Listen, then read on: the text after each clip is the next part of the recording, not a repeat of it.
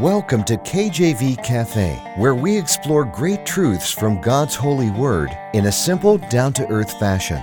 Romans 10:17 shows us where faith comes from. So then faith cometh by hearing, and hearing by the word of God. Let's grow our faith together in the cafe today. Our program is hosted by Pastor Clark Covington and brought to you by Heartland Ministries. Grab your Bible and a hot cup of coffee or tea and join us now as we explore God's holy word. Hey, Ben, glory to God. Thank you for joining me. Good to be here. Welcome to the cafe. I hope you're excited to dive into God's word. We're discussing great truths that came directly from Christ. I say came past tense, but really come directly from Christ because Christ is alive, amen. The, uh, God's word is a living word, amen.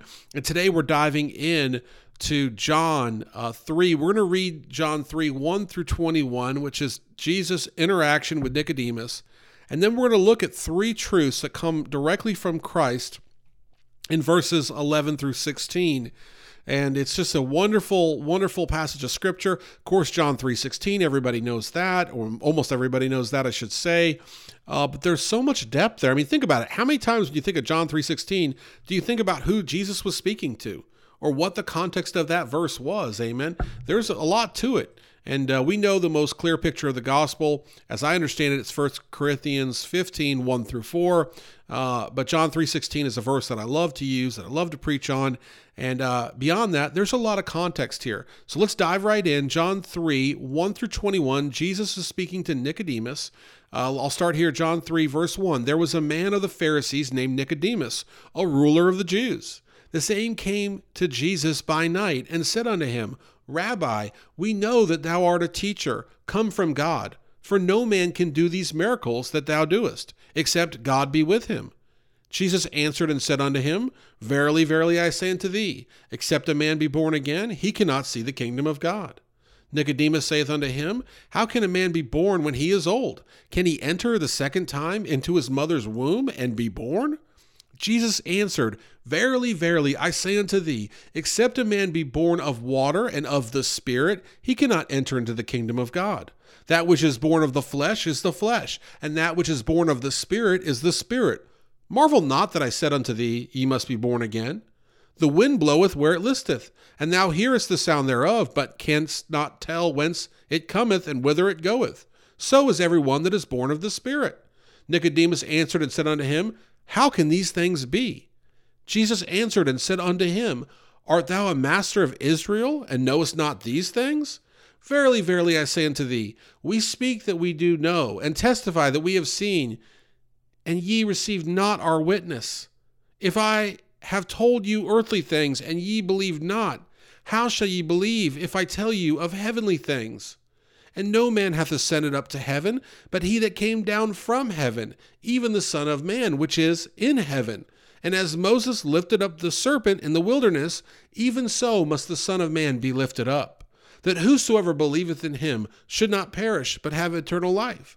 For God so loved the world that he gave his only begotten Son, that whosoever believeth in him should not perish, but have everlasting life.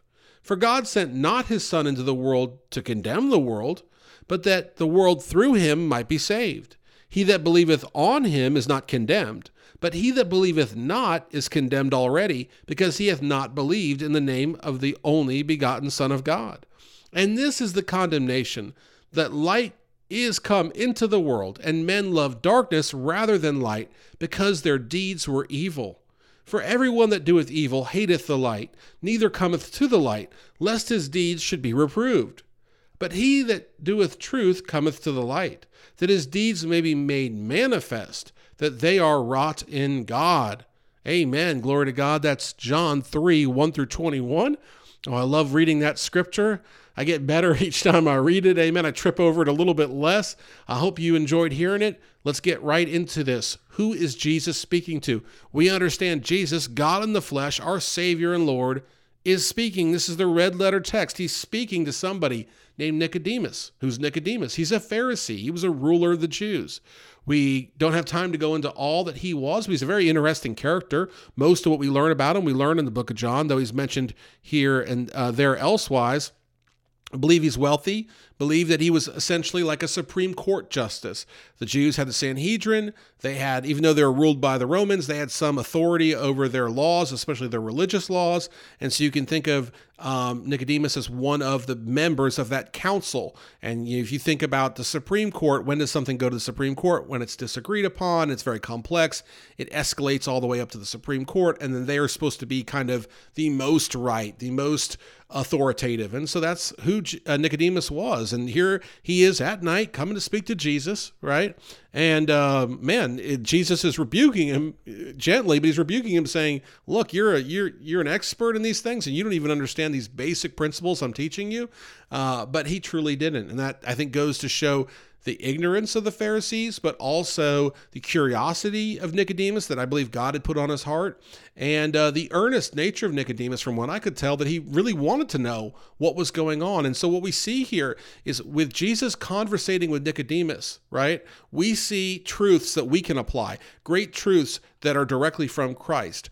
First of all, we see that a true witness is often rejected in verse 11.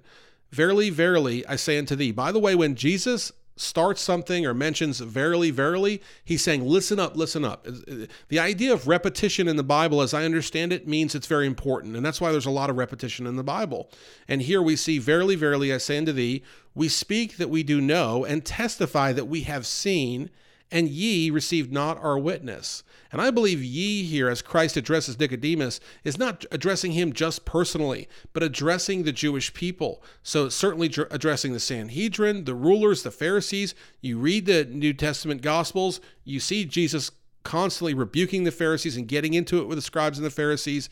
So, I believe this is not just at Nicodemus, but the larger group here, even of the Jews, saying, that we speak that we do know. They, they were speaking of knowledge. Christ is speaking, and his disciples are speaking of things that they know, right? And they testify that they've seen it. Amen. Think about all the healing and all the miracles that Jesus would perform. Amen. Incredible miracles. And yet, and, and people would say, We've seen this, and yet they didn't believe. You received not our witness. And so we see here a spiritual truth, and that is that even though we have been changed, even though our lives have been radically altered by Christ, I speak to you from experience. I was a lost sinner on the way to hell, amen. I was living for myself, I was living in the world. I was miserable. I was in trouble in every regard. I was sinful by every stretch of the imagination. Uh, I, I, could get into it, but I, again, for, for respect of time, I'll just let you know I was living awful. I was living bad. And oh, how Christ came and saved me. Amen. And oh, how he made a difference in me. He completely changed me. There's, there's traits about me that are totally different. He made me a new person. Uh, I was born again. I was risen with him. Amen. The old things are passed away. Behold, all things become new. And yet, as I go to witness to people, as they have seen the transformation in me, as I try to explain these things, they don't believe. Maybe you've been there too. You try to witness to people and they don't believe. Uh, a true witness is often rejected. And Christ is pointing this out all the way back here in the New Testament in verse 11 of John 3 that your true witness is often rejected. Amen. Now, that doesn't mean we should not continue to be a witness. That means that Christ can identify with what you're going through and that you should keep going, understanding that that's the nature of uh, the game we're playing. And I don't want to downplay evangelism as a game. I want to simplify it so we can understand here today. When you go play baseball, if you thought every time you were supposed to get a hit, you'd be awfully disappointed knowing that the, even the best players only hit three or four out of 10 balls coming at them, right? Their batting average 300 to 400 is considered a very, very good, all star level uh, in pro baseball. And so we should consider if one or two will even hear our witness, praise God. We have lost family, we witness to them. If they'll even hear the witness, we praise God for that because we realize that a true witness is often rejected. But then we see something else here in verse 13. And no man hath ascended up to heaven, but he that came down from heaven, even the Son of Man which is in heaven we see the true witness of Christ in verse 13. So we see a true witness is often rejected, and then we see that Christ is the true witness. He is the only one that can speak of these heavenly things because he came from heaven. And Christ is saying, Nobody else has done that. I am God in the flesh, essentially, is what he's saying here. And we understand that this is the true witness of Christ. And so when people say that there is a way to God without Christ, they are fooling themselves and fooling others the Bible clearly states there's no way to the Father but by Christ. And we understand that today. Finally, the salvation plan. Of course, we understand this, and you'll understand this. Verse 14 And as Moses lifted up the serpent in the wilderness, even so must the Son of Man be lifted up, that whosoever believeth in him should not perish, but have eternal life. For God so loved the world that he gave his only begotten Son, that whosoever believeth in him should not perish, but have everlasting life.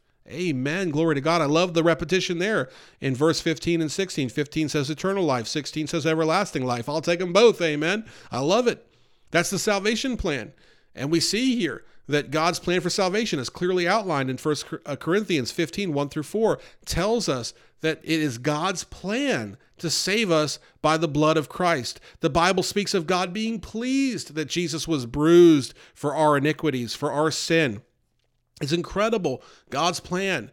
I would never, ever want anything to happen to my kids. And I look at pictures of my kids and I see them and I say, Oh Lord, I can't imagine something bad happening to them, or even at my hands, something bad happening to them.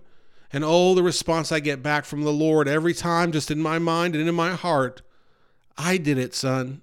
I did it. So you don't have to because I did it. I don't have to sacrifice my son because he sacrificed his, amen. His beloved Jesus, his only begotten. He sacrificed him on the cross so that you could be saved and I could be saved. And when we truly get a hold of that, when we truly get a hold of the great love, the great, absolute, incredible love that only he possesses, that we could never possess, that he possesses, that sacrificial love, then we're going to want to be saved more than anything else. And once we're saved, we're going to want to serve Him more than anything else. So if you're not saved today, understand it's very simple to be saved. Believe on Jesus Christ and what He did for you on the cross. Understand your need as a sinner. You know, again, we don't need to complicate the gospel. Here, Nicodemus, he's an expert, but he's confused. And here, a child can understand the simple gospel message. And that is the wonder of the gospel. As you look into John 3 and you dig into it, you see this conversation where Jesus is telling Nicodemus very plainly the only way to be saved is believing on him. And the only way to be born again is believing on him. The only way to have eternal life is believing on him. Everything comes by believing on Jesus. Amen. Not by baptism, not by money, not by works, not by anything else, but believing on Jesus Christ. In order to fully give glory to what happened on the cross, the crucifixion, the burial, and the resurrection, to give glory to the sacrifice that God provided for us sinners, is the only way to do that is to accept that free gift of salvation. Any other way is an abomination to God. And God makes that clear throughout his scripture, Old Testament and New. But clearly we see it here in John 3. And it's such a beautiful, beautiful scripture and we see uh, that many people don't want to hear this, and the evil hates the light. And they don't come to the light because they don't want their deeds reproved. But what the evil they don't understand is everyone will bow the knee before God, and everyone will answer for what they've done and what they've said in life. But we that are saved, we can plead Jesus and get heavenly reward and be with Him in heaven forever. And that is the promise our God makes, and we hold Him to that promise because we know there's no variableness or shadow turning with God. He's a great God, and He's a God of love, and He has a plan for all of humanity. The Bible says he desires all to come to repentance and to come to knowledge of him. Praise God. Glory to God. Get on fire for God today. Give your life to Christ. And if you have, serve him with all your heart and all your soul. Live for him. Love him. Matter of fact, love him first. to Get on fire for him by loving him and watch how he will use you and how you can serve him. That's the right order. Accept him as Savior. Fall in love with him. Seek him and then he will lead your path. He will direct your path. The Bible says that God is light and that he will direct your path. Oh, trust him today. He's a good God. He's a wonderful God. He deserves the glory. He gets the glory. That conversation with Nicodemus wasn't just valuable for Nicodemus, though it was, as we read on in the in the New Testament, that he's with Jesus uh, at, at the burial with many 10, 70, 75 pounds of spices to anoint him. Amen. Not just that, but for us today, let's take it and let's use it to grow closer to God. I thank you so much for listening. Take care. God bless and amen. Thanks for listening to this episode of KJV Cafe. Have a question for Pastor Clark? Email him directly at clark at enduringpromise.org or visit kjvcafe.com and click the envelope button on the homepage. Our program is hosted by Pastor Clark Covington and brought to you by Heartland Ministries. We'll close today with Psalm 119, verses 166 through 168. Lord, I have hoped for thy salvation and done thy commandments commandments. My soul hath kept thy testimonies, and I love them exceedingly. I have kept thy precepts and thy testimonies, for all my ways are before thee.